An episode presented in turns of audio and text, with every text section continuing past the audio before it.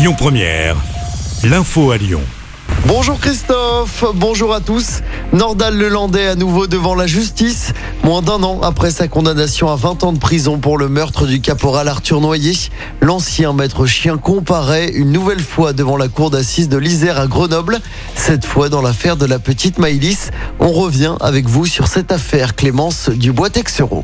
Et oui, Nordal Lelandais est soupçonné d'avoir enlevé et séquestré la petite fille de 8 ans. Tout remonte à l'été 2017, à Pont-de-Beauvoisin en Isère. Maëlys ne donne plus de nouvelles lors d'un mariage où ses parents étaient invités. Des battues sont alors organisées pour tenter de retrouver la fillette, mais rapidement, les enquêteurs se tournent vers Nordal Lelandais. Pour cause, l'ancien maître chien aurait échangé avec la fillette pendant la soirée, mais il aurait aussi lavé sa voiture avec un soin extrême juste après la disparition de Maëlys. Des traces d'ADN puis une tache de sang sont retrouvées par les enquêteurs après avoir désossé le véhicule. Nordal Lelandais, qui a longtemps nié les faits reprochés, finit par avouer avoir tué Maëlys involontairement. Il mène alors les enquêteurs jusqu'au corps de la petite fille. Il encourt la prison à perpétuité.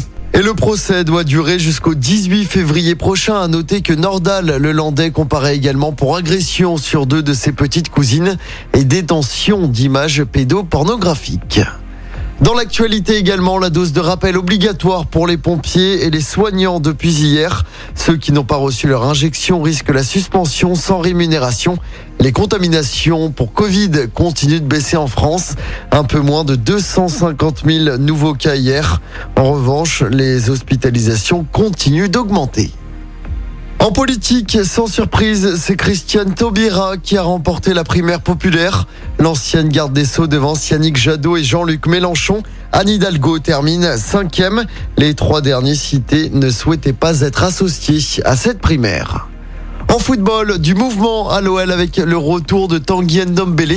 L'OL devrait officialiser l'arrivée du milieu de terrain français qui avait été vendu il y a 2 ans et demi à Tottenham. Il arriverait en prêt jusqu'à la fin de la saison pour pallier le départ de Bruno Guimaraes, vendu à Newcastle pour 50 millions d'euros. L'OL qui doit également annoncer l'arrivée officielle de Romain Fèvre, le milieu de terrain de Brest. Le mercato d'hiver s'achève ce soir à minuit. Écoutez votre radio Lyon Première en direct sur l'application Lyon Première, lyonpremiere.fr et bien sûr à Lyon sur 90.2 FM et en DAB+. Lyon Première.